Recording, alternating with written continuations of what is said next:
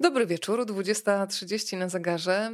Bardzo się cieszę na spotkanie z Państwem, bo do naszej codzienności już w tym momencie dołącza Katarzyna Droga razem ze swoją książką Niełatwo mnie zabić opowieść o Joannie Chmielewskiej. Dobry wieczór, Kasiu. Dobry wieczór, także mam na dowód. Witajcie, witajcie. Jestem ja, książka.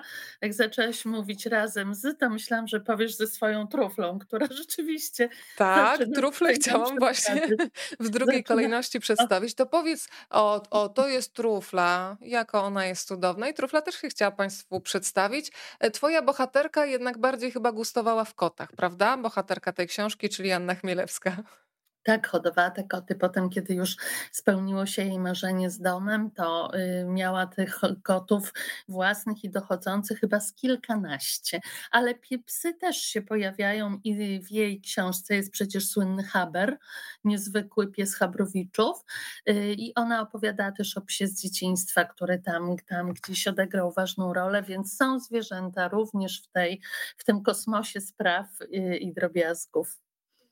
Drodzy Państwo, przed nami dzisiaj wieczór pełen nagłych zwrotów akcji, pewnie tak jak w życiu Janny Chmielewskiej, tak sobie myślę, bo czytając książkę Twoją, Kasiu, miałam takie wrażenie, że ja próbuję w ogóle nadążyć za Janną Chmielewską. To tempo mhm. jest y, olbrzymie. Y, nie miałam pojęcia, że jej życiorys jest tak bogaty w sytuacje, które gdyby na przykład scenarzysta wpisał do filmu, to bym pomyślała, Mm, czy to prawdopodobne? A jednak te rzeczy, które tak sobie myślałam, czy to prawdopodobne, zdarzały się w jej życiu, jakie o tym za chwilę porozmawiamy. Zacznę od tego, drodzy Państwo, żeby dzielić się tym, co dobre, czyli udostępnić to spotkanie, które teraz można śledzić i na stronie wydawnictwa Znak, i na stronie Rozmawiam, bo lubię. Wystarczy nacisnąć taki guziczek udostępnij, który znajduje się pod tymi oknami, w których jesteśmy z Kasią widoczne i tym samym to spotkanie pojawi się na Państwa facebookowej osi czasu. Do tego zachęcam. Jeżeli śledzą nas Państwo na YouTubie, wystarczy skopiować adres, wysłać do swoich znajomych i naprawdę to nasze grono może się cały czas poszerzać, co oczywiście niezmiennie bardzo mnie cieszy. Kasia, zacznę od przedstawienia, bo widzę, że Państwo już tutaj też się gromadzą. Już widzę, że jest międzynarodowo, czyli na przykład Filadelfia na pokładzie, ale o. również y, Chrubieszów. Warszawa e, Kabaty. Pozdrowienia mamy z Lidz. Na pokładzie się też melduje województwo świętokrzyskie w osobie pani Beaty. I kolejne osoby cały czas dołączają. Za chwilę będę sprawdzać, kto jeszcze poszerzył nasze grono, ale zacznę od takiego oficjalnego przedstawienia. Zgodnie z prawdą, Kasia, napisałam, że Twoje książki są dla mnie ogromną frajdą, bo uważam, że masz wielki talent. Potrafisz tworzyć tak powieści biograficzne, że uruchamiasz wehikuł czasu. Wrzucasz mnie w ogóle w czasy, których na przykład z racji PESEL-u nie mogę pamiętać i mhm. podróżuję z Twoją bohaterką. Z jednej strony idę sobie na przykład do domu mody na Nowym Świecie, chodzę do kina, na przykład na rzymskie wakacje, e, obserwuję przemiany społeczno-polityczne, cały czas śledzę historię bohaterki, jest mi ona bardzo bliska. E, Kasia Droga opisała już między innymi dla czytelników życie Hanki Ordonówny, Aleksandry Piłsudskiej. E, rozmawiałyśmy jakiś czas temu o Hance Bielickiej, prawda? E, tak. Więc y, wspominałam też swoją książkę Pokolenia, Wiek deszczu, Wiek słońca, Pokolenia, Powrót do domu. Dzisiaj Janna Chmielewska w centrum.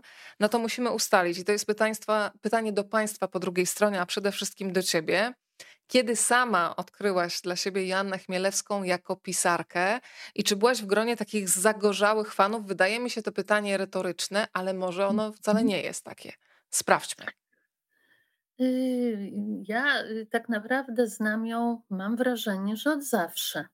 Oczywiście w czasach, kiedy czytałam po raz pierwszy, fascynowałam się przygodami Tereski Okrętki albo właśnie Habrowiczów i tych zwariowanych dzieci Janeczki i Pawełka, to nie myślałam, że kiedykolwiek opiszę samą autorkę. Zresztą bardzo długo nie wiedziałam o niej wielu ciekawych rzeczy. Była dla mnie Joanną Chmielewską, tą od y, całego zdania nieboszczyka, od trudnego trupa, od y, Lesia, tak, i, i, i, nie myślałam, nie wiedziałam, że, nie wiedziałam nawet kiedyś tego, że miała inne zupełnie nazwisko, że to jest pseudonim, że miała takie perypetie, o których sama wspominałeś, że aż, aż pędzi to życie po prostu i, i nie chce się zatrzymać.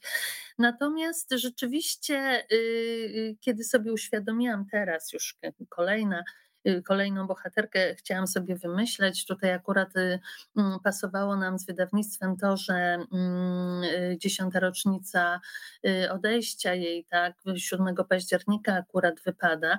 Jedno z drugim, tak, zawsze się troszeczkę szuka też mm, okoliczności również kalendarzowych, tak, ale też takich związanych no, ze światem, który interesuje cię, wciąga, bo pamiętam jeszcze przy Ordance zastanawiałam się, jak ja wejdę w ten świat międzywojennych kabaretów. Tutaj mój PESEL też działa, jeszcze tam nie pamiętam tego osobiście z racji PESEL-u, ale y, było dużo źródeł, tak. Natomiast y, Joanna Chmielewska jest najmłodszą moją bohaterką y, z dotychczas opisanych i już te lata 70., 80. pamiętam.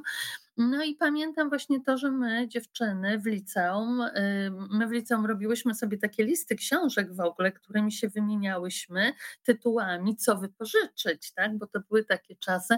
Na tych listach zdecydowanie królowała Joanna Chmielewska i właśnie jeszcze takie mm, dyskusje, y, y, że w tych książkach nigdy nie wiadomo, czego się można spodziewać, że ona zaskakuje pomysłami, co ona jeszcze tym swoim czytelnikom wymyśli, gdzie, w jakich okolicznościach y, y, y, zaskakujących dla nas postawi tą swoją bohaterkę. No, wykreowana bohaterka jest ważna w tym wszystkim, prawda?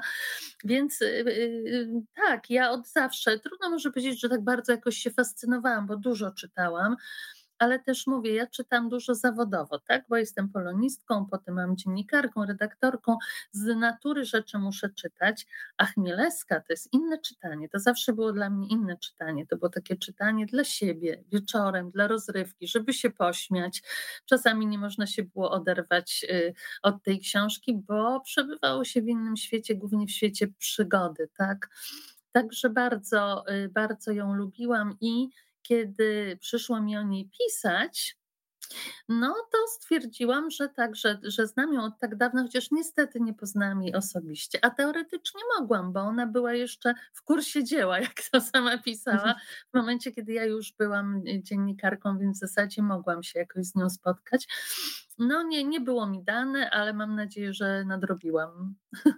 Ale wiesz, Kasia, że to też mógłby być trudny wywiad. Ja oglądałam taką rozmowę, kiedy ona po pierwsze stawiała warunek, że jak rozmawia to ze swoim nieodłącznym papieroskiem i w ogóle nie ma tak. dyskusji, że ona w studiu przestanie palić, ale też widziałam takie zdanie, kiedy ona się wyrażała o dziennikarzach, no tak wprost, że część z nich bywa na przykład idiotami i osoba, która z nią prowadziła, a co pani sądzi o mnie? No, pani to jeszcze daje radę na przykład.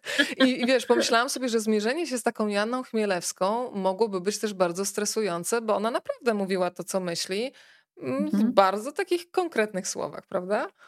Nie owijała w bawełnę, tak. owszem. No tak, ale to zawsze tak jest w tym zawodzie, że jest to ryzyko, że się dostanie po uszach, ale też yy, wydaje mi się. Wyzwanie. Zawsze to mówię, że najfajniejsze są te kontakty, te spotkania tak. i te takie czasem potyczki, czasem, y, czasem nowe znajomości i przyjaźnie, które się z tego wywiązują. Nie wiem, no jest dla mnie zagadką, czy podobałaby się jej ta książka. Mam wielką nadzieję, że tak, że jakoś by jednak doszła do wniosku, że okej, okay, że mm, jest tam trochę tej prawdy i świata. E, a jakby nam się rozmawiało, jakoś mam nadzieję, że, że, że z każdą minutą lepiej, że można by się było dogadać. Poczucie Jestem spokojna, łączy. że kto jak to, ale ty umiałabyś otworzyć Jannę Chmielewską i to by była rozmowa zapraszająca też widzów do współuczestniczenia. E, zastanawiam się, bo e, widzę, że Państwo tutaj wśród nas są i tacy, którzy doskonale znają i pamiętają twórczość Janny Chmielewskiej, ale jestem mhm. przekonana, że też pojawią się tacy, którzy być może dopiero od dziś e, rozpoczną tę znajomość. I to też mnie bardzo cieszy, bo literatura unieważnia niszczące działanie czasu. I mimo, że tak jak powiedziałaś, minie 7 października 10 lat od śmierci Janny Chmielewskiej, to jej literatura i jej osoba dzięki Twojej książce cały czas żyją. Więc pytanie, pytanie, Kasia, do ciebie. Gdyby ktoś chciał zacząć tę znajomość, od jakiej książki powinien za, zacząć, albo może która jest twoją ulubioną z tej masy, którą pani Janna zostawiła? Ale to dwa różne pytania, bo każdy ma swoją ścieżkę y, do literatury y, i do każdego innego pisarza. Y, ja kiedyś odkryłam przy swojej akurat pierwszej książce takie zjawisko, że czytając książkę i wchodząc w ten świat, utożsamiając się z bohaterami, każdy w jakiś sposób czyta o sobie. Także tutaj prawdopodobnie dobór książki Chmielewskiej też od tego by zależał, jaką, czego my szukamy, czego y, chcemy się dowiedzieć, jaką przygodę przeżyć, tak? Bo w tej mojej pierwszej książce akurat zwróciłam uwagę, że w zależności od wieku kobiety, które czytały, na zupełnie co innego zwracały uwagę ta na to, kto się oświadczył, a ta na to, kto porzucił, więc osobiste w ogóle zapotrzebowania tak. i przeżycia odgrywają ogromną rolę w naszych sympatiach literackich, tak sądzę. Więc tu y, też na pewno tak jest. Y, poza tym mm, no czas, czasy y, zmieniły trochę rzeczywistość i ja myślę, że jeżeli ktoś, kto zadaje sobie takie pytanie, lubi przygodę, tak? To na pewno od takiej książki pod tytułem Całe zdanie nieboszczyka. Tutaj dwa twoje pytania się spotykają z jedną odpowiedzią, jest moja ulubiona książka.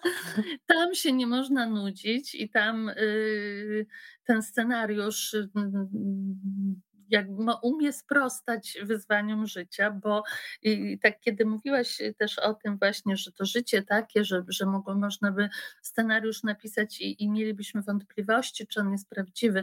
Ja wielokrotnie badając tę biografię stwierdziłam, że to życie to, to jest takie troszeczkę już wyświetlane zdanie, ale ono jest szalenie prawdziwe. To życie pisze scenariusze najciekawsze.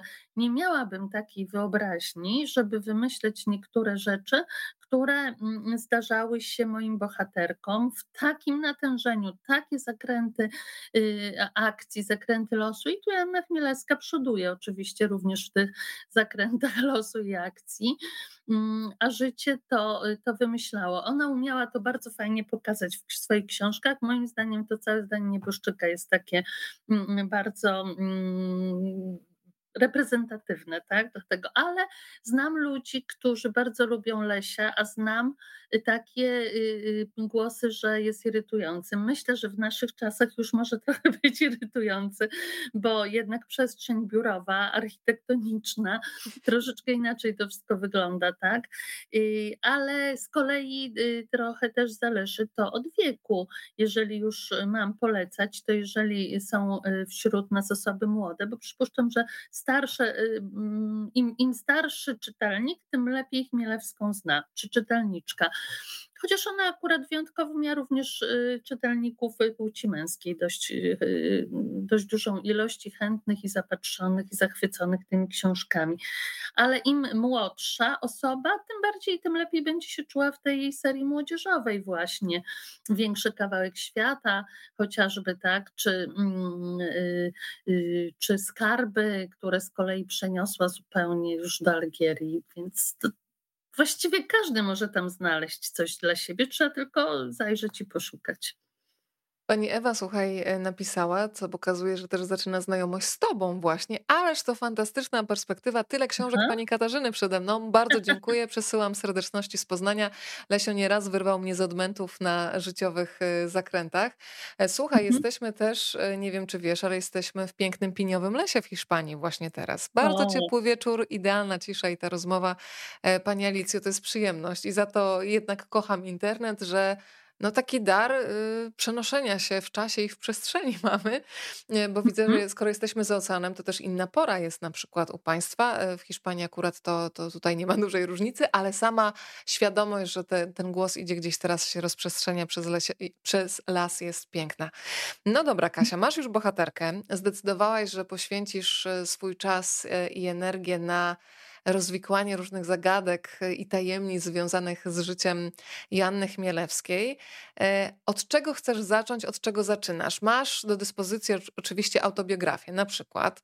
Mm, no ale jak wyglądają dalsze kroki? Szukasz znajomych, bliskich, rozmawiasz i jaki wybierasz sobie klucz do tego, żeby wciągnąć od razu czytelnika do historii, która zaczyna się akurat, y, pierwszy rozdział przynosi nas do lat 60. E, mhm. Jesteśmy na pewnej ławce w Krakowie, ale jak to sobie układasz te puzzle w głowie, żeby potem z tych puzli stworzyć taki wyrazisty portret człowieka?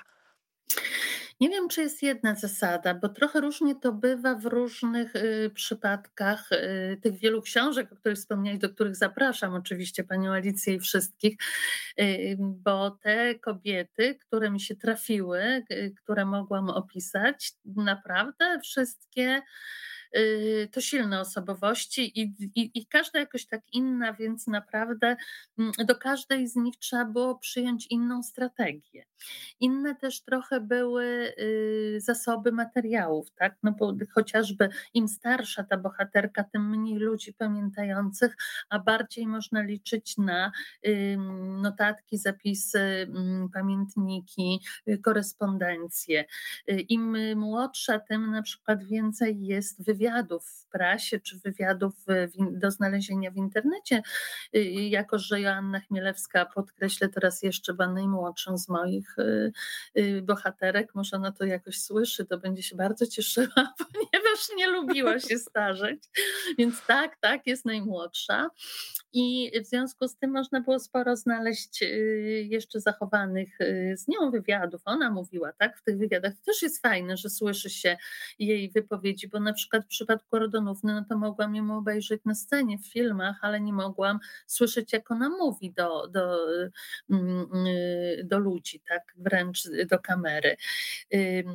Było, ja zwykle staram się dotrzeć, gdzie się da, gdzie tylko można y, czegoś się dowiedzieć. Czasami to w przypadku książek, które y, rozgrywają się w dawnej przeszłości, ale czasami, żeby stworzyć jakiś fragment, jakąś scenę, to naprawdę trzeba przekopać sporo innych książek, wcale nie dotyczących tej osoby, tylko wiem, stroju na przykład, mody w danej epoce, żeby stworzyć krótki opis, jak bohaterka mogła, czy była ubrana. Więc ja się grzebię w ogóle wokół, również w tej y, w epoce, w tych y, przestrzeniach, które bardzo lubię, czyli właśnie mody, fryzury, stroju, tego co on i tej, tej takiej całej kobiecej otoczki, często filiżanka odgrywa rolę, y, meble, u, u Chmielewskiej zresztą też y, mm, tak było. Y, oczywiście autobiografia jeszcze siedmiotomowa, plus tego, oprócz tego wywiad rzeka mm, Chmielewska dla zaawansowanych, tak? Wszystkie te jej własne wypowiedzi, to jak chciała siebie pokazać światu, no są, pod, są szalenie ważnym źródłem, bo fa, ja mówię zawsze, że fakty się sprawdza, tak to nie o fakty chodzi, ale w takim zapisie mm, własnym pamiętnika to bardzo wiele mówimy o sobie między wierszami, o poczuciu humoru, o y, sposobie patrzenia na świat. I troszeczkę czasami, bo y, kiedy się pisze i kreuje postać, ona nie do końca zgadza się z rzeczywistą. W przypadku Chmielewskiej też to nie było tak. Jeśli wyobrażacie sobie Państwo, że ta Joanna, która taka do przodu w tych wszystkich książkach, zresztą mm, wiele bardzo wątków mm, e, autobiograficznych tam jest, bo ona tak to y, kreowała, ale to nie jest tak y, kropka w kropkę, 100% do 100%, tak?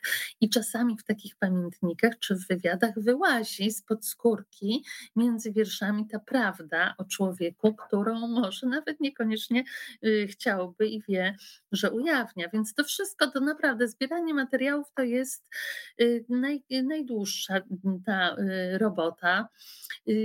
Ludzie, których da się złapać, spotkać i wypytać, to złoto. Aczkolwiek to też jest, bo nie każdy ma tą samą pamięć. Jedno miałam takie też y, mm, wydarzenia w tej swojej śledczej pracy literackiej, że jedno zdarzenie trzy osoby pamiętały zupełnie inaczej, więc to jest też takie, dlatego powieść jest fajna, tak, że, że w powieści można jednak to w jakiś sposób wykreować, y, ale z ludźmi też jest różnie, nie zawsze chcą mówić, albo jak chcą mówić, to nie chcą, żeby potem powoływać się na nich. Mm, no, rodziny są bardzo różnie się y, mm, ustosunkowują do pisania o ich babci, prababci.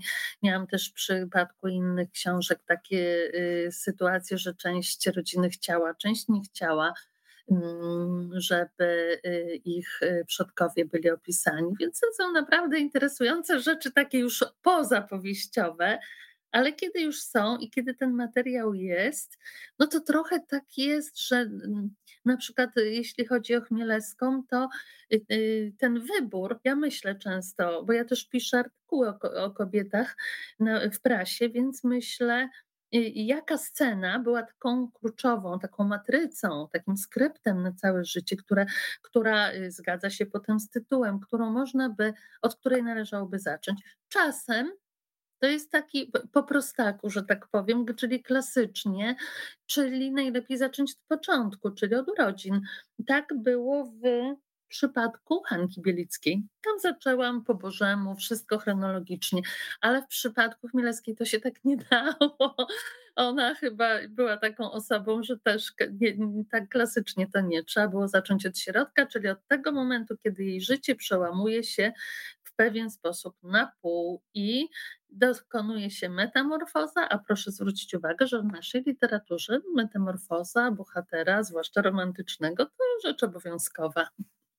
To prawda, słuchaj, cały czas tutaj śledzę też Państwa komentarze. Pani Ania napisała dzisiaj właśnie zajmowałam się renowacją kocich worków. Przyjechały ze mną książki pani Chmielewskiej. Pół Europy wylądowały ze mną w Egipcie. Pozdrawiam serdecznie. E, Magda e, Kujdowicz, e, pisarka też pisze Wszystko mhm. czerwone i klin. Zaraz potem. Za lesiem nie szaleję, ale znam wyznawców. Mm, ale muszę cię, słuchaj, tak. zapytać, skoro jesteśmy przy tym konkretnym tytule, jak było z rodziną pani Janny Chmielewskiej? Dostałaś hmm. zielone światło, chcieli rozmawiać, nie chcieli? Teraz zachowam się jak Sfinks i mam nadzieję na Twoje zrozumienie, dlatego że y, jednak y, dziennikarze muszą chronić swoje źródła i to jest rzecz święta. Powiem i tak, i nie. I yy, po prostu Y, zarówno i, przy, i rodzina, i przyjaciele danej osoby, no ym, czasem proszą o dyskrecję, a ja wolę ją utrzymać. Także. Ja tak, to szanuję. Nie... nie będę cię przyciskać do ściany, spokojnie. Ja musiałam zadać to pytanie, ty mogłaś trochę pokluczyć i już mamy ten rytuał za sobą. Ale ale jedną rzecz mogę y, powiedzieć fajną, bo skorzystałam z filmu dokumentalnego, który, który powstał o y, Joannie Chmielewskiej. Autorką jest y, scenariusza i reżyserem jest pani Marta Węgiel i ona też się z nią przyjaźniła wiele lat, tak troszkę można powiedzieć, były lata już 90. Nawet jest bohaterką książek jej Martusia, to właśnie ona i bardzo dużo y, y, ten kontakt, ten film y, dał mi też sporą właśnie wiedzę, sporą dawkę wiedzy o, o Joannie, czyli Irenie. No mhm. właśnie, ja dzisiaj się będę oczywiście w wielu momentach gryzła w język z prostego powodu, żeby Państwu nie odbierać przyjemności odkrywania historii, które są schowane w środku książki Niełatwo mnie zabić, ale jednak trochę odkryjemy, żeby podsycić apetyt na to, żeby już Państwo się nie mogli powstrzymać i zaraz po naszym spotkaniu kontynuowali sobie już spokojnie lekturę osobiście. Powiedziałaś o tej Irce. Przyznaję, e, że dla mnie, która nie była jakoś bardzo mocno e, zanurzona w książki Chmielewskiej, to już było pierwsze zaskoczenie. Ej, jak to? Irka? Kiedy następuje ta metamorfoza mhm. Irki w Joannę? Bo to jest y, bardzo ciekawe. Mhm. Myślę, że tak bardzo się przyzwyczailiśmy wszyscy, zresztą o tym też piszesz, że nawet w Urzędzie Skarbowym w pewnym momencie tak. ona była wpisana jako Joanna Chmielewska, że w ogóle zapomnieliśmy o tym, że tak naprawdę ta Joanna powstała z Ireny. To, to gdybyśmy przynajmniej taki fragment mogły tutaj zdradzić. Urwiesz w dowolnym momencie, który uznasz za stosowny. Nie, będziemy, będziemy kluczyć. Dobra. Będziemy kluczyć, zachęcać i urywać tak właśnie w tym momencie, w którym powinien skończyć się odcinek, żeby widzowie przyszli do następnego. Tak. Y, ona sama podobno mm, nie pamiętała, że jest Ireną od pewnego momentu, bo wszędzie funkcjonowała jako jako Joanna Chmielewska, y, spotykała się z czytelnikami jako Joanna Chmielewska, podpisywała się i y, w tym wywiadzie właśnie y, opowiada anegdotę w, yy, związaną z tym urzędem skarbowym, że tam wszystkie papiery też złożyła jako Joanna Chmielewska, tak się podpisała, tak funkcjonowała. No i kiedy wyszło to na jaw, to był kłopot, yy, ale pani urzędniczki yy, tak bardzo y, no, były jej fankami, jej czytelniczkami, że jakoś tam to dały radę odkręcić wszystko od początku, pozakładać. Y, myślę, że opowiadała to dlatego, że bardziej jej pasowała, przynajmniej w tej drugiej połowie życia, y, figura i w ogóle osobowość Joanny Chmielewskiej bardziej niż tej Ireny. Y, ale, bo ja tak do końca nie wierzę, że ona zupełnie o tym zapomniała. Ja też. tak, to po prostu wygląda na taką fajną kreację. Może z Urzędem Skarbowym mogło tak być, że się gdzieś tam podpisała i trzeba było odkręcać. Natomiast przecież ona jeździła po świecie, musiała mieć paszport, tak? Załatwiała czy sprawy mieszkaniowe, czy z umowami. Przypuszczam, że pamiętała, że ma nazwisko Irena Kun, ale tak właśnie jak w swoich książkach metaforycznie to traktowała, że wręcz utożsamiła się i zespołowała zespoliła z tą swoją drugą. Y, zresztą cały czas zadawałam sobie pytanie, pisząc, ile ich jest, ile ich było, czy tylko tak. dwie? Irena y, Kun z domu Bekerówna, czy i y, Joanna Chmielewska, tak? czy, jeszcze, czy jeszcze taka trzecia, której za bardzo światu nie pokazała, taka złożona trochę z Ireny, trochę z y, Joanny. Mm, taka bardziej dla siebie, bo mówiła, że ona y, problemy ma dla siebie, a dla świata uśmiech. Zresztą udało jej się, kiedy wspominam, że napisałam książkę o Chmielewskiej, wszyscy się uśmiechają od razu. O Chmielewskiej jest uśmiech banan na twarzy, to o czym świadczy? To jest pewien tak. symbol też y, tej osobowości, y, którą stworzyła. No, tworzyła na, na pewnej bazie, tak? na bazie swoich odczuć, cech, więc to nie było jakaś sztucznie wymyślona kompletnie kreacja. Niemniej jednak y, y, trochę kreacja, tak? I, mm, i, tak się to stało, że rzeczywiście zdominowała to życie Joanna Chmielewska, ale trochę z tej Ireny zostało. to, co na pewno możemy powiedzieć, nie, chyba nie spoilerując zanadto, o, to to, że ona w tej postaci młodej dziewczyny, Irenki, Irki, y, bardzo młodo wyszła za mąż, szybko miała dziecko, więc naprawdę tu się dużo rzeczy rozgrywało w, na tej przestrzeni Ireny. I jako Irena była y, matką, żoną, potem rozwódką, była też architektką. Na przykład to było dla mnie nowe. Jak gdzieś tam kiedyś czytałam w jakimś z wywiadów, że ona pracowała, wykształciła się w innym zawodzie, ale tak, że aż tak bardzo była bo, i, i że ta architektura jej się przydawała w sumie w tworzeniu y, y, tych kryminałów, y, to, to, to było dla mnie nowe, że aż tak. No była też troszeczkę dziennikarką wtedy, tak, bo pisała w prasie branżowej, od tego zaczynała. I Wnętrzarskie tak. artykuły, prawda, na przykład o kolorach, o projektowaniu wnętrz, więc to też było dla mnie zaskoczenie. I o ale mówiłaś... czerwonym tapczanie. Tak, o nieszczęsny buraczkowy tapczan, który niech, no ja tylko sobie przypomnę, e, doprowadzał ją do rozdrażnienia wewnętrznego. To bardzo Ci dziękuję za to zdanie, bo pokazuje, jak bardzo irytujący może być mebel, kiedy nie masz mhm alternatywy, nie ma innego, e, no to po prostu ten buraczkowy jest. Ale ja e, też złapałam się na tym, kiedy zobaczyłam, że ona została babcią, będąc dwa lata starsza ode mnie, czyli w wieku 44 lat, mhm. pomyślałam, wow, chyba, chyba nie no. byłabym gotowa, że to naprawdę pędziło. Y, tak, ale mm, to jeszcze zależy, co masz na myśli, być, y, żeby być gotową na y, bycie babcią, bo no jeżeli tak. wyobrażasz sobie opiekę nie, nie, po tej lekturze to wiem, to że nie. nie. Joanna, to nie Joanna. Zresztą to rozdrażnienie jej też jest interesujące, bo ona tak z dystansem podchodziła do tych wszystkich rzeczy i odczuć też i opisywała je z ironią, również to rozdrażnienie, ale jeżeli jeżeli uprzytomnimy sobie, że podczas kłótni z mężem latały w przestrzeni domowej popielniczki, no to myślę, że to rozdrażnienie to też delikatne słowo. Tak, za, za małe, nieoddające rzeczywistości. Tak. Ale powiem ci, że w ogóle bardzo ci chciałam podziękować za to, że właśnie między wierszami, ale pokazałaś, że ten uśmiech dla świata, że pod tym uśmiechem dla świata też było bardzo wiele rozczarowań, e, bardzo trudnych doświadczeń, a jednocześnie ona, takie odnoszę wrażenie, szukała właśnie schronienia w pisaniu, bo tam miała władzę pełną nad światem, mogła Mhm. wszystko kontrolować, to ona rozdawała karty. Mm, a to poczucie humoru było trochę jak taka szalupa ratunkowa i bardzo jest mi bliskie to, co zresztą w klinie się pojawia, Mhm. że skoro życie się bawi nami, a bawi się czasami okrutnie, jakby mając za nic nasze plany, marzenia, to co sobie Mhm. wymyśliliśmy dla siebie, no to jedyną taką słuszną reakcją jest chyba to, żeby zacząć się też bawić tym życiem. I ona potrafiła czerpać i w sensie literackim, i w sensie takim życiowym, że w ogóle jak sobie pomyślę, że ona już w latach 60. wychodziła spoza takich kolejn, kiedy kobieta w latach 60., no to była jednak kobieta bardzo domowa. Mhm, A mhm. kobieta domowa to jest chyba ostatnie określenie, jakiego można użyć w stosunku do Joanny Chmielewskiej. Powiedz o tym wyrywaniu się ze schematów. Nawet rodzina mówiła, kiedy tam przychodzi narzeczony zapytać o rękę. Że przecież Irka zrobi tak jak chce. Co my mamy do powiedzenia? Mhm, mhm, mhm, tak.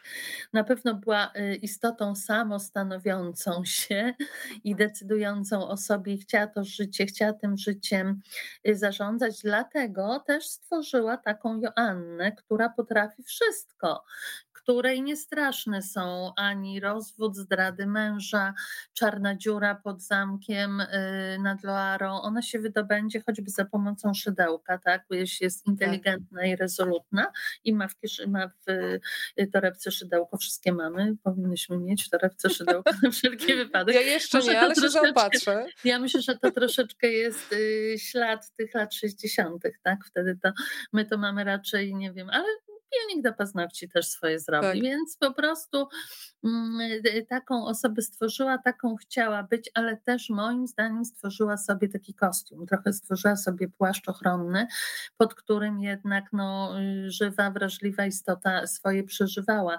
Y, Ona przyjęła tę strategię dystansu i takiego wyśmiewania, bagatelizowania troszeczkę spraw, ale w autobiografii na przykład takim, oczywiście takim właśnie tym swoim tonem pisze, że po tym rozwodzie, po, po tym, kiedy ym, mąż ją zostawił, a przyjaciele twierdzą i ona też takie wpuszcza tam y, sygnały, że no jednak był dla niej ważny, i był tą miłością jej życia, że po tym rozstaniu y, w charakterze y, ofiary losu przebywała w fotelu dwa tygodnie, nie jedząc, tylko pijąc, tylko pijąc kawę i paląc papierosy. No to wyobraźmy sobie. Przecież to był głęboki dół, to była głęboka Tak. trauma. Dwa tygodnie. Można o tym oczywiście napisać w charakterze ofiary losu i to jest ten, te mrugnięcie oka, y, okiem do czytelnika, ale tak naprawdę świadczy o tym, że y, przeszła to ciężko, tak? Lekko pisze o tym y, swojej codzienności też, a to była ciężka charówka i zmaganie się z wyzwaniami tak prostymi jak y, trzecie piętro bez windy, gdzie trzeba było targać węgiel, jak i na przykład no, kłopotami finansowymi dużej, y, dużej rangi. Więc, więc naprawdę tutaj ma, szukałam tej Joanny, y, której nie chciała troszkę pokazać, bo myślę, że już czas, żeby powiedzieć też. Y, mm, Skoro jest taka, taka y, wszechmocna, no to z czym się musiała zmagać, prawda? Mhm. Tak, e, ja się zastanawiałam, e, Kasia, bo jest taka scena już po rozwodzie, kiedy ja już dokładnie nie przytoczę dialogu, ale kiedy ona jakby podaje, mówi daj grabę Staszek, to było dobrych 11 lat. Tak. Mm, Czy ona faktycznie gdzieś zanotowała, e, bo to jest dla mnie świetna też taka postawa życiowa, że z jednej strony, no właśnie, można rozpaczać i na pewno to miejsce na rozpacz jest, ale z drugiej strony myślę, że takie podejście wdzięczności za to, że coś się wydarzyło, nawet jeżeli się kończy, to też Mhm. jest takie podejście świetne, że to wcale nie jest oczywiste, że mogłam tych 11 lat całkiem dobrych z kimś nie przeżyć. Mhm. Wiadomo, że nigdy finał i takie rozstanie no, nie jest niczym łatwym, ale zastanawiam się, jak właśnie tworząc powieść biograficzną, kiedy w powieści biograficznej no, jest jakaś przestrzeń na literackie dopowiedzenia, e, jak podejmujesz te decyzje, jakie słowa wstawiasz w usta głównej bohaterki, tak żeby one miały pokrycie w rzeczywistości. Więc z, Mhm. skąd wzięłaś tę scenę właśnie porozwodową? No jest to pewne, pewne wyzwanie. Akurat to przy powieści biograficznej nawet nie wiem, czy nie największe, tak? Bo materiał jest, życie przyniosło materiał. Dokument zwalnia y, y, autora z tego typu tworzenia scen czy, czy wymyślania stroju w danym momencie. To wszystko z kolei wtedy sprowadza się do takiego bycia skrybą, zapis, za znalezienia. To jest zresztą ciężka praca, ja tego nie bagatelizuję wręcz pisanie powieści bywa w tym momencie troszkę łatwiejsze, tak? bo można, jest ten margines, kiedy się trzymamy prawdopodobieństwa i faktów, mm, żeby mm, puścić wodze troszkę fantazji i wyobraźni. Tak, ona opisuje te swoje, mm, y, ten swój rozwód i tu też trzeba uważać, bo widać tam tą koronkę taką troszeczkę dodaną, bo ona kiedy napisze, że rozwiódł się ze mną z wtorku na środę, to są jej autentyczne autentycznie y, słowa zapisane w kilku zresztą miejscach. Z wtorku na środę rzucił mnie i tyle, tak? I dlaczego? A różne tam sobie y, kombinowała mm, przyczyny, to fałszowała pod y, prysznicem, a może chodziło o ten węgiel, a może o coś jeszcze innego. Natomiast potem pada takie zdanie, takie trochę ukryte, takie zakamuflowane, że tak naprawdę wiem o co chodziło. Pokochał inną kobietę, a obiecał mi szczerość i po prostu od razu mi to powiedział. Po czym idziesz, tylko cholera mógł nie mówić, prawda? I to, więc są te dylematy i są takie Y, te wahania y, y, pokazujące również no, inne przeżywanie tych wszystkich wypadków i zdarzeń, ale o rozwodzie też pisze właśnie o tym. Ona sama, ponieważ się załamała, widząc jak on napisał beznadziejnie ten pozew rozwodowy, więc napisała, wzięła to w swoje ręce i napisała sama, a potem widząc, że pani sędzina chce odkładać sprawę, bo to nieproste było dostać ten rozwód na pierwszej pierwszym spotkaniu, to sama zaczęła mówić, dodawać argumenty, włącznie z takim, że do tego wszystkiego mąż jeszcze y, odczuwa y, wobec mnie wstręt fizyczny.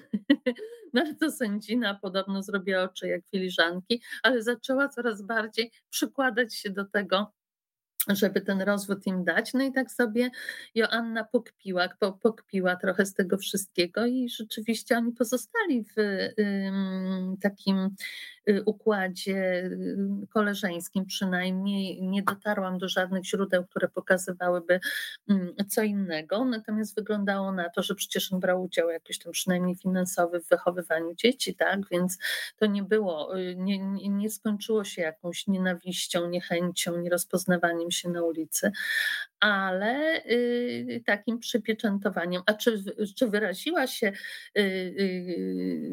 z użyciem słowa daj grabę, to, to, już nie wiem, czy to jest moje, mój pomysł, czy jej, ale obcując z pomysłami Chmielewskiej, człowiek się troszeczkę też zaraża. Przesiąka też językiem, tak. Tak, mhm. zawsze tak jest, zawsze tak jest. Przesiąkamy i, i, i zaraża się też takim sposobem, bo może dlatego właśnie udało mi się troszeczkę tej atmosfery y, jej książek wrzucić do swojej, no bo obcując z tym nie da się tego po prostu uniknąć. Kasia Mhm. napisała do nas pani Edyta, dobry wieczór, pozdrawiam z Warszawy. Jako ciekawostkę dodam, że mówię dobry wieczór jako członek, założyciel oficjalnego fanklubu Janny Chmielewskiej. E, Mhm. Pani Irena jeszcze dopisuje, właśnie sięgnęłam na półkę po książki, które towarzyszą mi od wielu lat. Niesamowite, Mhm. że Wszystko Czerwone to wydanie z 74 roku, Romans Wszechczasów z 75, a Upiorny Legat to rok wydania 77. Mam prawie wszystkie książki mojej ukochanej autorki. To takie antidotum na prozę życia, szczególnie gdy byłam młodą mamą. No i to jest właśnie fantastyczne, mhm. że to poczucie humoru i to pokazywanie, próba też, e, no właśnie, obłaskawiania trudów codzienności, bo tych trudów w życiu e, Janny Chmielewskiej nie brakowało. E, to jest coś, co też pokazuje taką wspólnotę doświadczeń, że jesteśmy w tym mhm. razem i że skoro jedna z nas dała radę, to jest duża szansa, że druga też jakoś przy wsparciu też no po prostu zmierzy się z rzeczywistością. Ja też bardzo lubię ten moment, który pokazujesz, kiedy poznajemy mm, Irkę jeszcze jako taką nastoletnią dziewczynę i też moment, w jakim jesteśmy w Warszawie. W Warszawie, która po prostu musi się odbudować e, po mhm. wojnie i też ten zawód architekta architektki. E, no myślę, że też nie był przypadkowy. Ona się oczywiście motała na początku i sama nie wiedziała, co zrobić, bo rodzina pcha na medycynę, ona nie, Mhm, na mhm. pewno tego nie chce. E, Ale też ten moment pokazania, że ludzie w końcu chcą zacząć żyć, że nawet chcą żyć Mhm. dwa razy chyba intensywniej, wiedząc, jak wiele czasu y, im odebrano takiej beztroski. Tak, mnie zawsze też fascynował ten moment i spotkałam go y, i opisywałam go już nie raz, ale w tych materiałach, w pamiętnikach, we wspomnieniach bardzo różnych osób, z bardzo różnych środowisk y, pojawia się to samo.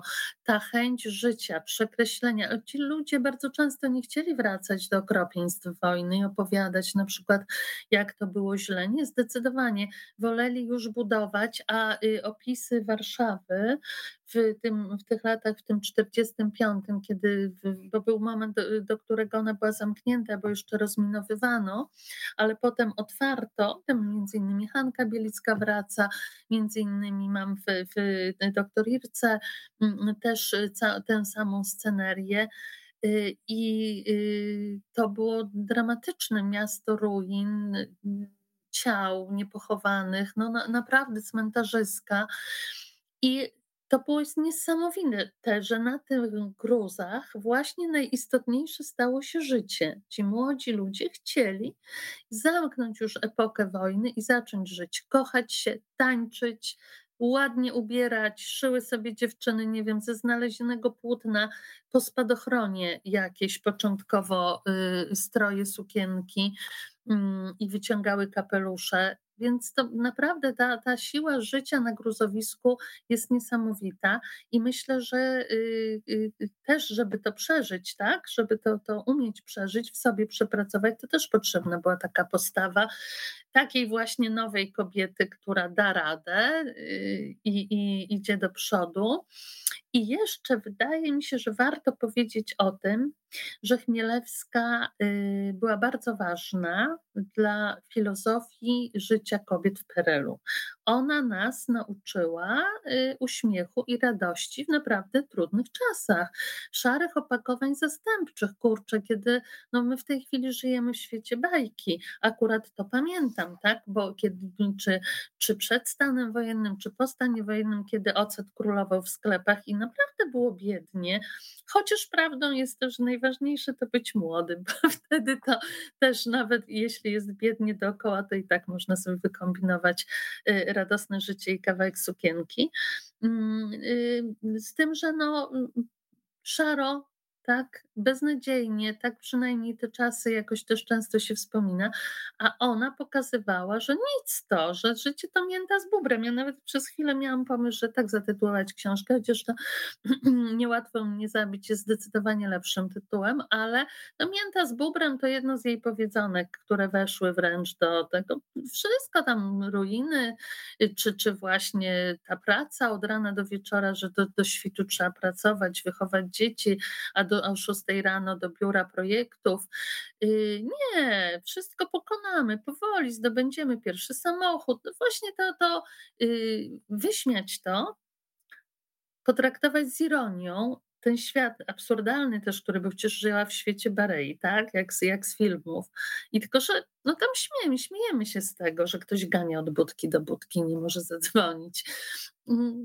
To spowodowało, że kobiety się uśmiechnęły, poczuły się silniejsze, poczuły się piękniejsze, Mm, I y, to jest naprawdę bardzo duża wartość. Młode dziewczyny, które się wychowywały na tych książkach, też inaczej trochę szły w świat. Z takim poczuciem damy radę. To jest bardzo cenne. I to też był taki jasny sygnał protestu wobec patriarchatu, e, kiedy piszesz na przykład o kuzynce, której mąż w ogóle jest oburzony, że w zasadzie żona nie jest takim automatem do zmywania, do pucowania budków, do przygotowywania e, koszuli e, do wyjścia. No to też sobie myślę, że mm, Joanna Chmielewska, matka dwóch synów, e, no też ich wychowała chyba bardziej jako partnerów i takich mężczyzn, którzy no sami się ogarniają, są samoogarniający się, bez tego no bardzo długo mm, trwającego w PRL-u modelu, że to żona jest od ogarniania mhm, tego ogniska domowego. Mąż w mhm, zasadzie wracał z pracy, No bo był takim panem i królem, którym było obsługiwane. Ona jak oglądała y, kroniki filmowe, to w niej się gotowało, bo tam właśnie tak. taki model matki Polki był promowany i ona od razu powiedziała, nie, nie, nie, takie numery nie ze mną. Ale powiedz, jak sobie patrzyłaś na te jej wybory mężczyzn, bo tam jest taki powtarzający się refren, mógł być niepokojący, że oni nie czytali jej mhm. książek. Tak. E, który z tych związków, z tych wyborów y, Janny Chmielewskiej był dla ciebie najbardziej zaskakujący, a, a komu, chociaż no wiadomo, że nie można zmienić rzeczywistości, ale jednak tak trochę się łapałaś na tym, że kibicuje, że o, tu niewiele brakowało, że, że byłby ten happy end, a ona sama w jednym z wywiadów, nawet dzisiaj jeszcze wracałam do takich archiwaliów, powiedziała, że no, ona nie lubi historii bez happy endu, więc w sumie czasami sama trochę na siłę sobie te happy endy dopisywała. No. No tak, tak, tak, bo przecież te rozstania były bolesne i najpierw dużo nadziei, poczucie jedności i fajnych parę lat, bo z każdym z nich spędziła parę lat. To nie były związki jakieś króciutkie, y, a y, ten happy end polegał na tym, no, że odzyskiwała wolność, tak? Mm, y, z tymi związkami, no przede wszystkim powinien być ten wywróżony blondyn życia wyglądało na to, że tym blondynem był y, no, numer trzy, tak, jeżeli tam tak już ty zgrubnie liczymy, czyli Marek. Ale on nie był dla mnie przekonywujący w tym, w tym całej, i czy w autobiografii, czy we wszystkich tych jej wspomnieniach, czy w kreacjach y, książkowych, bo y, nie tylko ona, każdy, kto pisze książki, mówi coś o sobie w tych książkach. Nie jest tak, że nie. A y, Chmielewska chyba świadomie wręcz też czerpała ze swojego życia. Mm, więc to tak też można było poszukać tutaj. Y, I wydaje mi się, że no szkoda, że, że rzeczywiście zupełnie, mm, bo to nie jest tak, że zawsze ta wina po środku, tam są różne oczywiście kogle mogle można kręcić, ale tak naprawdę no, to, to małżeństwo jej się rozpadło raczej bez jej winy. I chyba tu był ten ból, i, i jeżeli miałabym czegoś życzyć, to żeby to się nie stało. Myślę, że dużo by dała, żeby to się nie stało, tak? No jest ten tajemniczy Piotr. Y, I y, kiedy oglądałam, i to jest chyba, na to bym stawiała, to jest taka ciekawa historia, której nie możemy opowiedzieć zanadto, y, dlatego że straci smak lektura książki, ale powiem, że czasami jakaś taka miłość, która nie, nie wygląda na to, wydaje się epizodem, okazuje się najbardziej trwała przez całe życie, dlatego że kiedy oglądałam wywiad z, czy czytałam, już chyba czytałam wywiad z um, Chmielewską w wieku takim um, dojrzałym, troszeczkę taki podsumowujący, jak to ona e, tam, niech mnie to już niech, niech będę to już miała ze sobą, to ona mówi takie zdanie, że y, y, tam pada, padają pytania, co, z, co mąż wiadomo, no a co z mężem, to umarł, a diabeł też już umarł, a Marek, Marek wyprowadził się gdzieś w puszczę, odciął od świata i jest pustelnikiem, tak? Y, a ten Piotr, taki przyjaciel, co to się pojawia Piotr, rozmawiałam dzisiaj z nim rano, więc jakby takie najtrwalsze, dlatego ja też tak właśnie zakończyłam tę książkę, jak zakończyłam. Mm, zobaczycie Państwo, że, że mm, taka y, mniej zauważona przyjaźń może się okazać najsilniejsza. To no jeśli to Kasia... chodzi o to. I chyba najmniej patriarchalna, prawda? Też, bo tak. jeszcze mówię o tej patriarchalności, to mnie uderzyło, kiedy czytałam jej y, zrzymania się na tego kuzyna, bo to śląski model, że właśnie, że to była jego forma miłości. Jak dużo musieliśmy przejść zmianę nie prawa, nie y, jakichś tam kwestii racjonalnych, tylko mentalnych, bo ten facet ją obłędnie kochał, tą swoją żonę, z tym, że uważał, że to jest zupełnie normalne, że jak ona go kocha, to też mu czyści buty i ustawia rzędem. Tak. Yy, tutaj wiesz co, chciałam ci zadać pytanie, tylko właśnie muszę je zadać tak, żeby nie mhm. odbierać Państwu przyjemności odkrywania pewnej historii, więc proszę sobie wrócić do tego fragmentu rozmowy, kiedy już Państwo będą czytać książkę Niełatwo mnie zabić. E, Kasiu, czy uważasz, że zawsze należy mieć pościelone łóżko wychodząc z domu, czy nie? Ale ja wiem, ale ja wiem, o czym ty mówisz, o czym ty myślisz, więc nie wiem, czy moja odpowiedź z kolei nie będzie. Ja Wiesz, ja nie powiem w jakiej że... okoliczności, ale uważasz, że mm, należy mieć to łóżko zawsze pościelone, czy jednak nie? Gdybyś rozpastrywała. Teraz specjalnie zawieszam tę rozmowę. Państwo sobie to jest 48 minuta, 40 sekunda. E, I bardzo jestem ciekawa, co Państwo by odpowiedzieli. Można potem pisać po tej rozmowie, po lekturze, ale jak brzmi Twoja odpowiedź? Uważam, że tak. Podziwiam, ale nie umiem naśladować. tak, to powiem. Natomiast to było jedno z jej postanowień życiowych, bo te postanowienia życiowych Mielewskiej były bardzo fajne. Nigdy nie będę rozsądna. No bo czemu? Bo ilekroć próbowała, to wszystko się waliło. A jak y, wiedziała, że coś jest niemożliwe, to się udawało, tak? A drugie to było właśnie to, że nie wyjdzie, y, nigdy nie wyjdzie z y, domu, nie posprzątawszy wcześniej, bo czasem może to stanowić o być albo nie być. I tyle. Tutaj kropkę stawiamy, żeby Państwu nie odbierać przyjemności odkrywania tej historii. Pomyślałam sobie, Kasia, po lekturze książki, że też inaczej patrzę na Warszawę, mm, bo myślę o tych mieszkaniach, y, do których wchodzimy dzięki Tobie, bo jesteśmy między innymi na Mokotowie, na ulicy Dolnej, jesteśmy w, na Alei Niepodległości, jesteśmy też chyba na Ochocie, dobrze pamiętam, mam nadzieję. Mhm.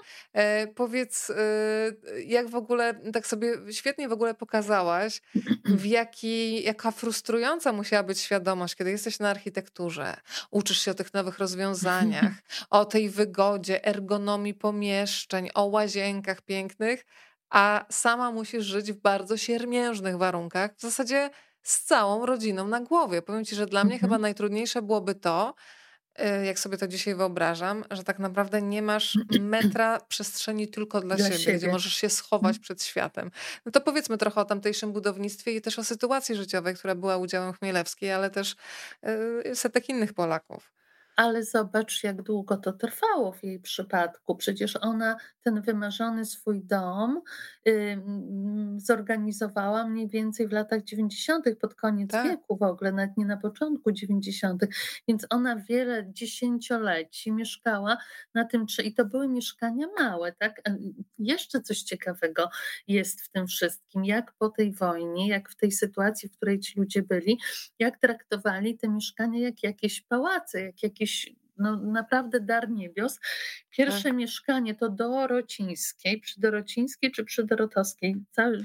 Chyba Dorotowska, z tego co ja kojarzę. Redaktorzy musieli to sprawdzać, bo chyba Dorotowska. To pierwsze mieszkanie służbowe to był jeden pokój z kuchnią i ona tam mieszkała z mężem, z dzieckiem i pracowała nocami. I to było tak, że się ze stołu furt ściągało yy, na przykład jedzenie, jedne książki, lampa i yy, te projekty do rysowania.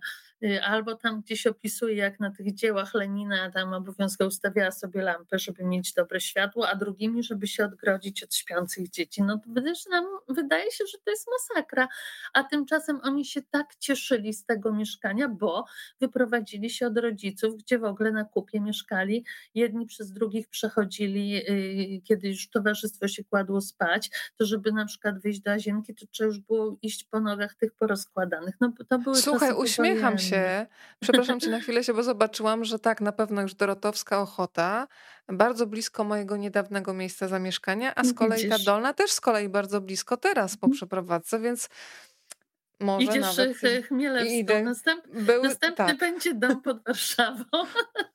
To jest bardzo dobry kierunek.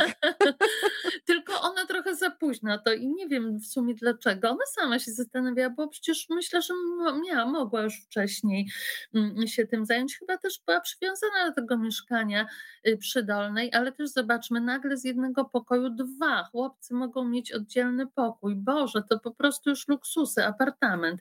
No takie było wtedy życie i, i, i mm, telefon był luksusem, a pralka Frania, ja z wielkim sentymentem, bo ja z dzieciństwa pamiętam zarys y, pralki Frani, więc sentymentem do tej pralki, która tyle, no i, i teraz ta kobieta, ta do przodu, taka idąca, w tym momencie zdradza się z tym, że jeżeli pralka Frania była takim wybawieniem, to ona po prostu musiała opierać tych trzech facetów w rękach, tak? Mhm.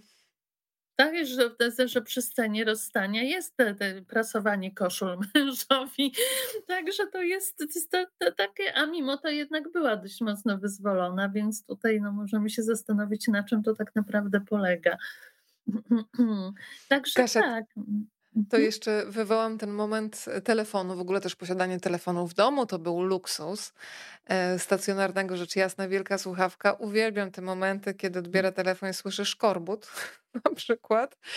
E, ale nie wiem, czy mogę upublicznić, ale chyba mogę, Kasia, że ty doskonale pamiętasz takie zabawy telefoniczne, jaka młoda dziewczyna. się zdradziłam. Zdradziłaś mi się, a ja tutaj nic nie to przekazuję dalej, ale myślę, że spokojnie to nie jest tylko pewnie twoje doświadczenie, być może się państwo zaraz też ujawnią. To powiedz, o co chodziło z takimi zabawami, zabawami telefonicznymi, a w ogóle jako radiowiec kocham w ogóle to wszystko, co idzie tylko za samym głosem. Jest taka -hmm. sytuacja -hmm. przecież w życiu Chmielewskiej, e, gdzie głos no, trochę ją ratuje, nawet nie trochę, mm -hmm. bardzo. To powiedz tyle, ile mhm. możesz, trochę o tej historii, którą umieściłaś w książce i oczywiście zatrzymaj się w stosownym momencie, ale też trochę o swoich e, zabawach świetnych telefonicznych czytelnicy Klina znają y, i trochę i tę historię, i to, jak istotny w ogóle telefon był y, w życiu y, Joanny Chmielewskiej. Ona nie lubiła potem tych wszystkich nowinek cywilizacyjnych i trudno jej było przejść z maszyny na klawiaturę, ale komórka to co innego bo możemy ten telefon nosić w swojej własnej kieszeni, prawda? Więc jest telefon magicznym na pewno y, przedmiotem, dlatego pojawia się w mojej książce na początku i na końcu, kiedy, kiedy uważny czytelnik pewnie to zauważy. Y, u niej w klinie, potem zresztą w filmie nakręconym na podstawie tej książki Sposoby na miłość, tak, czy Sposób na miłość z y, Kaliną Jędrusik i Krysią Sienkiewicz. Y, I to jest tak, że y, o tych y, żartach bo co poważne, to poważne, gdzie głos radiowy, jak wiedzą czytelnicy Klina, może uspokoić życie, to jest inna sprawa. Y, doceńmy telefony. Ja zresztą pamiętam w ogóle te telefony właśnie takie, jak ona musiała mieć, czyli takie stojące, one tam na komódkach w korytarzu albo gdzieś na telewizorze, gdzieś, jeśli już był telewizor w domu y, i y, wykręcane takimi, takimi mm, tarczami się wybierało numer. Wtedy się mówiło, że się wybiera numer, tak? I rzeczywiście, tak jak ci zdradziłam, no, też y, y, głuptasy, zwłaszcza młode, często y, brały słuchawkę dla robienia kawałów starszym ludziom, znaczy niekoniecznie starszym, ponieważ wtedy było jeszcze coś pięknego, o czym młode pokolenie już pewnie nie wie, nie pamięta, mianowicie książki telefoniczne. I książki telefoniczne, jak na przykład takie dwie młode dziewczyny, jak ja z przyjaciółką 9 lat, 10 albo 10-11 zostawały same w domu, to nie było lepszej rozrywki jak studiowanie książki telefonicznej, w której były bardzo różne nazwiska. I można było zadzwonić, na przykład pamiętam jak dziś, że ktoś nas yy, nie, nie, znaczy odnaleźć to chyba niemożliwe, zwłaszcza, że wiem, że sporo młodzieży się bawiło w ten sposób, ale można było zadzwonić jeżeli ktoś nieszczęsny miał nazwisko Kapusta, to usłyszał, czy to, czy to kapusta, czy to kapusta, bo dzwonią buraki. No. I rzeczywiście były to dwa młode buraki. Myślę, że wiek nas troszeczkę usprawiedliwia, albo rozmaitego rodzaju halo, halo, gacie się palą, tak. No, to, to było takie, tych, ale znam również przypadki, gdzie y, panie y, o wiele dojrzalsze za to y, obdarzone poczuciem humoru Chmielewskiej potrafiły właśnie, tak jak ci wspominam, ale to jest cudna anegdota, więc powtórzę, zadzwonić o 12 w nocy w Sylwestra bodajże na plebanie i zapytać księdza i po, po, powiedzieć księdzu, że tu dzwoni Izabela Łęcka. i to właśnie wtedy żartu prawdopodobnie już podkropionego trochę sylwestrowymi toastami, nie powiem, że nie. Y, bo to też był jakiś tam jakiś obraz realiów y, życia w PRL-u. No ale tak rzeczywiście tak było i rzeczywiście y, opisuję również mm, w jednej ze swoich tych autobiograficznych relacji, że znajomi również potrafili dla poprawy humoru i nastroju robić tego, tego typu głupie telefony, gdzie nazywał się szkorbot, tak? I można by odpowiedzieć tylko to gruźlica, to gruźlica. Ale tak, tak no też jest taki taki, taki yy, uśmiech tamtych czasów, kurczę, zdaje się Ale wiesz co sobie teraz...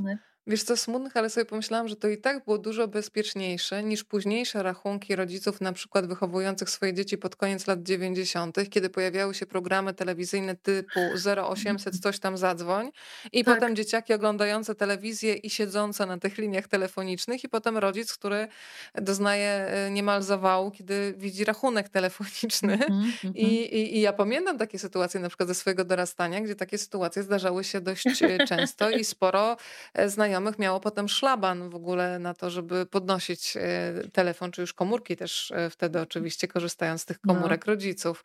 Nie, to inny e... format problemu. Tak. inny format problemu. O, pani Hania napisała telefon, jeden na cztery rodziny stał u nas w budce na klatce schodowej. E, jakie piękne były kiedyś te telefoniczne pomyłki, a Flasza pisała w którejś ze swojej powieści, że nie warto rozmawiać z kimś, kto nie sprawia, że drży ręka przy wybieraniu numeru.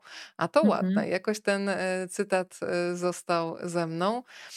Ale były też zegarynki i bajki. To prawda. Ile tak. wspomnień tutaj uruchamia się. Zuza też napisała ważną rzecz. Jako rocznik 90 nie dociera do mnie, że kobieta była najpierw żoną. Dziękuję wszystkim kobietom za wolność dorastania bez dążenia do żonobycia. Tak, i to w ogóle też pokazuje właśnie przemiany, jakie zaszły na przestrzeni tych kilkudziesięciu lat, a jednocześnie też myślę, że e, no, Chmielewska w swoim czasie też była taka bardzo zdecydowana, kończyły się te związki, a ona dawała radę, tak jak można powiedzieć kolokwialnie, no bo zostać w takiej trudnej rzeczywistości siermiężnej, gdzie człowiek ma na głowie utrzymanie siebie i dwójki dzieci, no mhm. Y, to naprawdę sprawa y, bardzo trudna, a jednocześnie pewnie była udziałem wielu innych kobiet. I tutaj ktoś świetnie napisał, e, Ania chyba, tak, Ania Steć, takie girl power PRL-u. No faktycznie, aha, że ona pokazywała, aha. że można i tutaj też dziewczyny mówią, jedna z pań, chyba pani Stanisława napisała, że kiedy była małą, młodą mamą, to, to bardzo jej to poczucie humoru obłaskawiające mhm. rzeczywistość e, pomagało. No takie mm. namacalne działanie, tak. To wręcz socjolog tak. Do, do pracy dla socjologa. Natomiast mm, pamiętasz, jakie było trzecie y, życiowe założenie y, i motto? Y, nigdy nie wyjść za mąż, A, no zawsze zostawiać i nigdy nie być rozsądną. Tak, tak, no, no faktycznie, nigdy, nie wyjść za mąż. za mąż. Bo już po prostu, kiedy raz to uczyniła, to ale nie, ona tam zresztą też pisze, wracając do tego pytania na chwileczkę twojego właśnie ciąg dalszy, to ona pisze, przecież ona cały czas utrzymywała kontakt z siostrami męża, że rozwiodła się z mężem przecież, a nie z jego, przecież przy kolejnym, y, kolejnych tych związkach jest też, że ktoś się rozwodzi, no ale na litość boską rozwodzisz się z partnerem, z żoną, a nie z jego na przykład dziećmi czy przyjaciółmi i tak dalej, tak? Więc takie też miała nowoczesne dosyć podejście do tego, tego, ale tam, tam mm, jak y, analizowałam te kolejne zwierzenia, jakieś te notatki, to to jednak inne spojrzenie mimo wszystko niż nasze w tej, y, y, na, na rolę kobiety, na model rodziny. Tam jest na przykład taki model, który ja też znałam, że mm, mąż pracuje, przynosi żonie całą pensję, zostawia sobie jakiegoś zaskórniaka na papierosy albo tam piwo z kolegami, ale reszta rządź, i ona raz próbuje odwrócić tę sytuację. Skutki sobie Państwo zobaczycie, czytając książkę. E, a powiedz trochę też o pasjach e, pani Janny. Dzisiaj, kiedy wracałam do tych archiwaliów, widziałam taki wywiad, tak jak mówiłam, z papieroskiem na ścianie pełnej bursztynów, takich tak. naszyjników tak. bursztynowych. Zresztą w twojej książce też pojawia się zdanie, że ona musi pojechać przynajmniej raz w roku nad morze, bo inaczej to jest chora, więc to morze, bursztyn jest obecne. Zostały we mnie też taki krótki film, który Państwo też mogą znaleźć w sieci, Kanty i konie, który pokazywał też jej E, fascynację wyścigami konnymi. Mm -hmm. Na tym mhm. służewcu by, bywała regularnie. Co jeszcze odkryłaś, co wcale nie było takie oczywiste, bo już powiedziałyśmy, architektka, pisarka, e, fanka wyścigów, ale tam też chyba takie zapędy brydżowo-kartowo-kasynowe były dość mocne. A, no tak, ale to ja wszystkim muszę tłumaczyć i czuję się w tym momencie już taką bardzo dojrzałą osobą, która jeszcze pamięta epokę, kiedy grało się namiętnie w brydża i, i, umie, i umiem, sama też gram i grałam, więc to jest jedna zupełnie historia brydż, a zupełnie inną historią karcianą jest na przykład poker. A jeszcze inną y, historią karcianą jest wróżenie z kart, bo Chmielewska również umiała wróżyć z kart, tak, aczkolwiek zdecydowanie wolała używać kart do Y, no z tych trzech to chyba jednak do hazardowego, hazardu, do pokera, do, y, bo w pokera gra się na pieniądze. Tego brydża zasadniczo się nie powinno, choć można. Jest to gra taka bardziej towarzyska, inteligencka, y, szalenie modna i przeżywająca swój w ogóle pik w okresie międzywojennym i na początku wieku XX. Tak?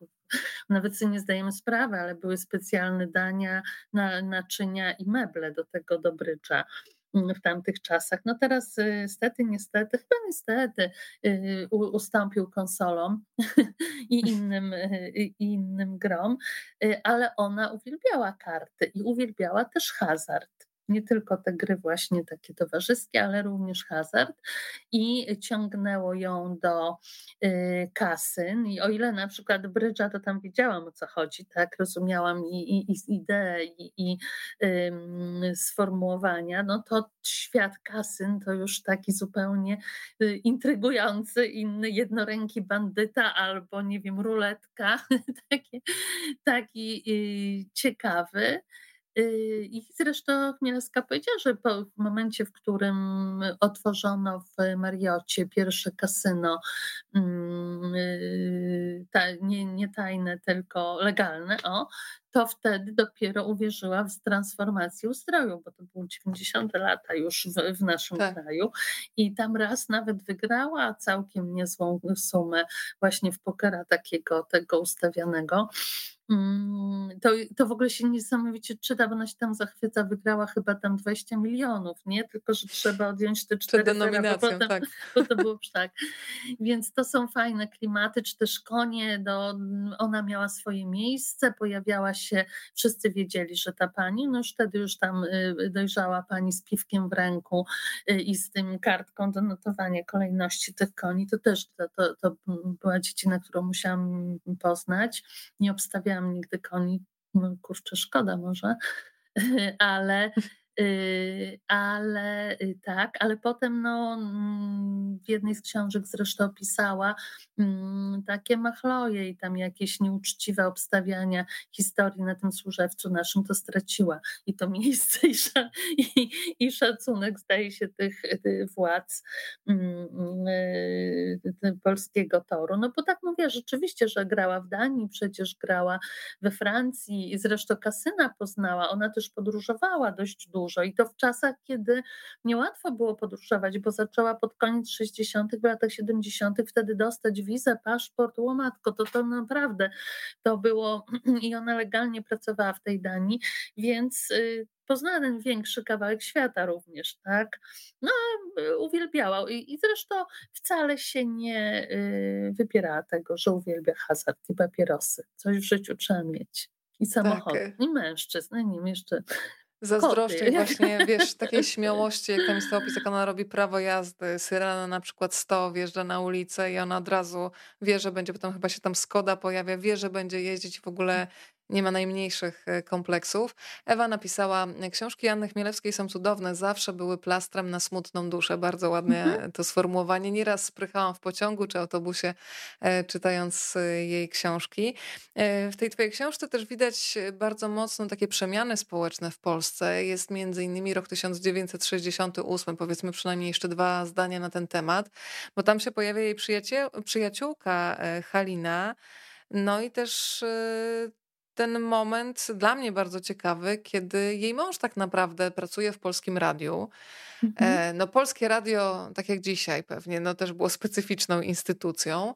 Mm, I e, w ogóle powiedzmy, bo wiesz, wiele osób może nie pamiętać. Ja na przykład y, pewnie kiedyś o tym słyszałam, ale kompletnie zapomniałam, kim byli ludzie rzodkiewki, bo tam czerwona skórka Ale tak w środku mówiło, białe. Tak, Powiedz tak trochę. Się...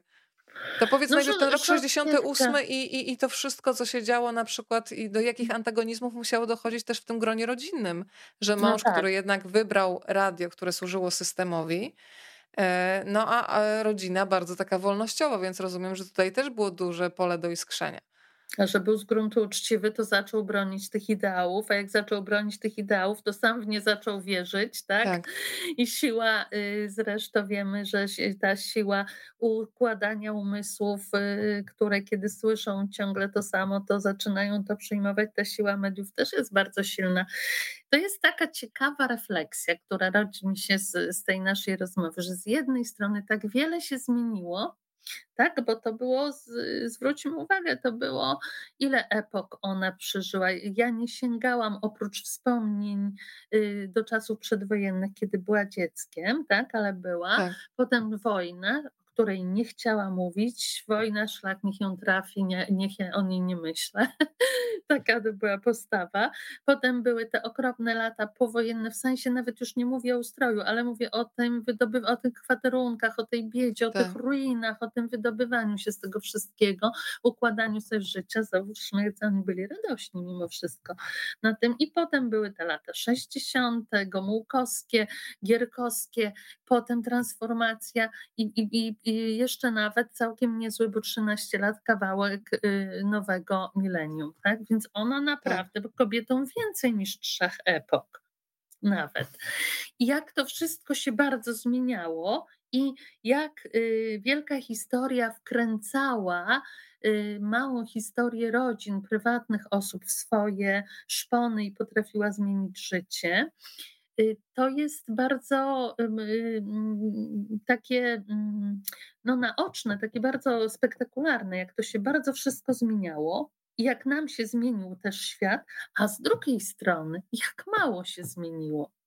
Bo wcale nie zapomnieliśmy i nie jest przeszłością coś takiego jak podział w rodzinie i kłótnie przy stołach, bo jedni mają takie poglądy, a drudzy mają takie poglądy. I na noże, albo tak jak widziałam na własne oczy, chwytanie krzeseł, jedni przeciw drugim, to z przeszłości obrazek jest akurat nie w mhm.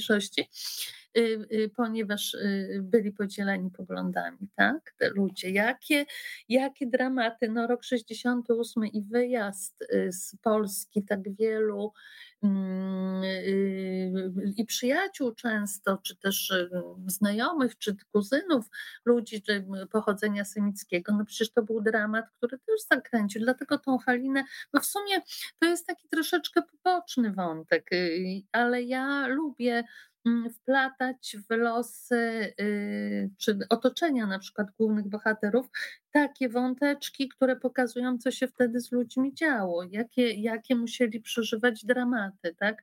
Czy potem się nawet y, takie y, większe w rodzaju zmiany władzy, kiedy na przykład w roku tam 70 zaczyna się epoka gierkowska, ale takie jak wybuch rotundy, nie wiem czy zwróciłeś uwagę, ale to też w tak. swoim czasie było takie, ja to pamiętam, jak przy, ja byłam wtedy dziewczynką, ale pamiętam jakie to było już w tym, w tym, mm, w telewizji, w ogóle takie, takie mm, mm, silne wydarzenie, silny wstrząs, więc to jest yy, zresztą Alicja, tak, jej przyjaciółka, która wyjechała z kraju, o też w latach 60, nie, ona wcześniej wyjechała, to nie, tam nie było podłoża yy, żadnych prześladowań yy, rasowych, ale y, miała poglądy bardzo antykomunistyczne.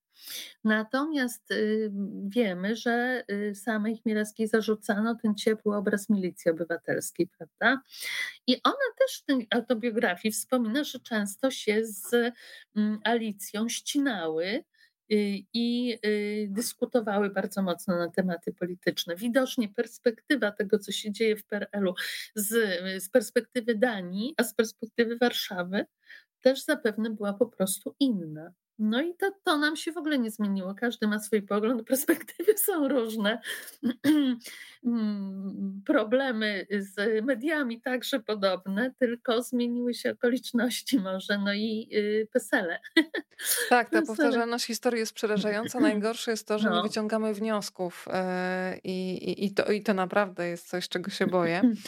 E, ja jeszcze na chwilę tylko to zajrzę prawda. do Krakowa.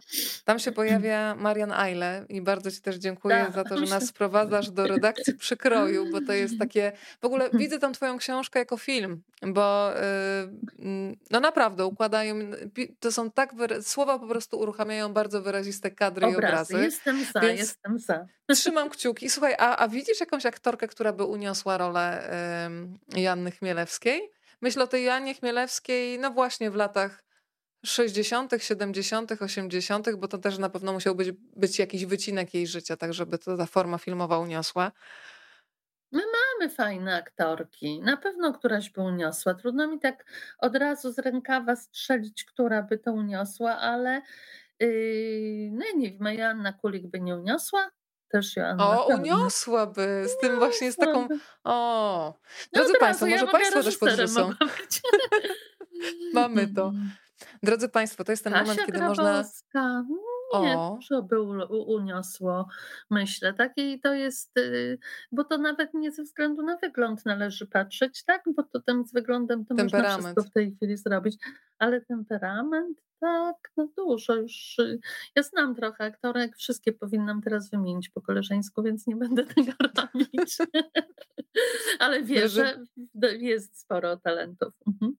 Drodzy Państwo, Fajne możecie też podrzucać y, kandydatury. Życzę Kasia z tego z całego serca. No na przykład biografia Wisłockiej pojawiła się na ekranie, mhm. więc myślę, że Chmielewska niczym nie ustępuje jako postać z temperamentem, z tą zawiłością, zagadką, bo na cały czas myślę, że też jest taką tajemnicą i tą tajemnicę też e, tego, co bolesne gdzieś zostawia, tak jak mówiłaś, chowa za tym uśmiechem, który ma e, dla ludzi na zewnątrz. E, no muszę cię zapytać, ponieważ tak, ja już jestem po lekturze książki, niełatwo mnie zabić, nawet dwukrotnej, przyznam ci się. I to jest tak, wielka frajda i chciałabym tę frajdę powtórzyć, więc muszę cię zapytać, zbliżając się do finału naszej rozmowy, czy ty masz teraz czas kiedy odpoczywa głowa, wietrzysz myśli i robisz sobie przestrzeń na nową historię i nową bohaterkę, czy już może ktoś już tam. Może. Już może. Już może? A już możesz trochę. zanurzona w następnym świecie i w następnych historiach. Ale myślałam, że zapytasz mnie, czy możesz przeczytać ją po raz trzeci, ależ proszę bardzo. Słuchaj, ja jestem, ja jestem jak Janna Chmielewska, nikogo nie będę pytać o zdanie, po prostu przeczytam. tak, to, to y, już się rozpędziłam, też mogłabyś powiedzieć, czyli wcale nie musisz, tak? Mam, miała fajne te powiedzenia, naprawdę dużo weszło, nie pamiętam teraz tak z głowy, ale dużo y, łapałam się na tym, że ja i, i to, są, y, to są sformułowania, wytrychy, a to jest strategia postępowania. Nam się tylko zdaje, że my tak sobie mówimy, a tymczasem, kiedy tak mówimy, to za tym idzie emocje i działanie. Więc tak, druga rzecz, jaką powiem, to jest moim marzeniem, żeby wreszcie o którejś z moich bohaterek y, powstał film, bo y, tutaj jest no, bardzo duże natężenie zakrętów, akcji, zdarzeń, emocji. Jest dość młoda, więc nie wiem jak z tym, ale prawie wszystkie, które opisałam, nadają się na, y, mm, na ekran, że, że tak powiem. Natomiast co ja mogę powiedzieć o tym, nad czym pracuję w tej chwili? No jeszcze nie mogę tak całkiem powiedzieć, bo jeszcze za, musi trochę czasu minąć się zbliżać do mm, jest trochę czasu, bo to będzie mm, książka w przyszłym roku, pokaże się na świecie, ale powiem, że Yy, cofnęłam się troszeczkę na początku wieku, bardzo lubię ten, ten okres, zwłaszcza, że jest mało znany i jest tam niesamowita przemiana tych kobiet, które zaczynały swoją młodość na przykład na początku wieku jeszcze w gorsetach i z tymi bochnami tak zwanymi fryzurami, a potem trzask, prask, pierwsza wojna, wielka wojna, no i zupełnie inny świat, a z, z jednej strony inny, a z drugiej wciąż taki sam tego międzywojnia i y, że, co ja mogę jeszcze powiedzieć, że jakoś wpadłam w sidła y, literatek, pisarek. Proszę teraz sobie myśleć, o kim to ja mogę. No i teraz, moja droga ciekawość zaczyna mnie zżerać e, w takim Dowiesz razie. się pierwsza, na pewno będziemy o tym znów rozmawiać. Innego Bardzo się cieszę. Typ, ale też ciekawy. Mm. Słuchaj, a gdybyś miała wybrać jedno zdanie, mm, które sobie schowałaś do kieszeni z i myślę o takim motcie, które gdzieś towarzyszy, bo ja od razu, tak jak Państwu napisałam w zapowiedzi, po lekturze Niełatwo mnie zabić, e, pomyślałam sobie, że będę nosić blisko takie zdanie, że skoro życie faktycznie się nami mhm. bawi, no to pobawmy się z nim, e, no bo cóż nam innego pozostaje i będę to sobie przypominać właśnie w trudnych momentach życia, żeby spróbować znaleźć w sobie siłę, e, żeby pewne rzeczy przynajmniej częściowo na swoich warunkach przeżywać właśnie dzięki poczuciu humoru. E, no ale ty z Janą Chmielewską, z jej twórczością spędziłaś znacznie więcej czasu. E, co sobie schowałaś do kieszeni i co ci pomaga w życiu? Bo tak sobie myślę, że ty się składasz z fragmentów rozmów i z fragmentów życiorysów swoich bohaterek i to cię też buduje po prostu. To jest tak, że zawsze y, y, właśnie powtarzam takie pytanie, które mi ktoś zadał przy kolejnej promocji książki, mm, mm, czego ja w tych bohaterkach szukam, co chcę znaleźć, tak? No i oczywiście naturalnie, że prawdę, że, że to je, na ile mylnie je postrzegamy, a na ile zapomnieliśmy, o to mi chodzi. Ale potem właśnie taka refleksja mnie opadła, że tak naprawdę to ja szukam w nich siebie. I co więcej, to nie tylko ja jestem jakaś straumatyzowana i potrzebuję takich luster. Nie. Wszyscy szukamy y, dokładnie siebie w tych książkach, które wybieramy. Wybieramy to, co nam, zresztą tak już y, mm, chwilę o tym wspomniałam dzisiaj. I, y, I rzeczywiście każda z nich coś wnosi i, i szuka się, w, jak ja wchodzę w ogóle w to życie, w ten ich świat, więc szukam jakichś odpowiedzi na swoje pytania, tak? czy też y, y, również takich pomysłów na y, pokonywanie tych trudów świata. No, akurat Joanna Chmielewska jest rzeczywiście tutaj mogłaby opatentować swoją filozofię życiową, ale żebym takie jedno zdanie miała, które mam w kieszeni, ja raczej widzę ją, taki pierwszy obraz, który mi się skojarzył, kiedy pytałaś o to, to nie zdanie, tylko obraz. Widzę ją w postaci tej Joanny z całego zdania nieboszczyka, jak pruje przez Morze Śródziemne na tym jachcie wypasionym za jakieś ogromne miliony Stella di Mare który ukradła i który musi sama przeprowadzić do brzegów. I, I to jest ten widok właśnie tak, jak, mm, jakbyśmy próbowali przez to życie, tak? Trzeba kurczę jakoś się zdrzemnąć o te stery, żeby nie poszły. Ona to wszystko obmyśla i wcale nie przeszkadza, że pierwsza rzecz, jaką wyspoileruję tu jej, jej książkę, więc Więc może, może można. Kiedy dobija do brzegów zwycięska, to niestety, ale przejmuje ją mafia od, te, od tego jachtu, który im ukradła. Co ona robi? Ona sobie znowu daje radę.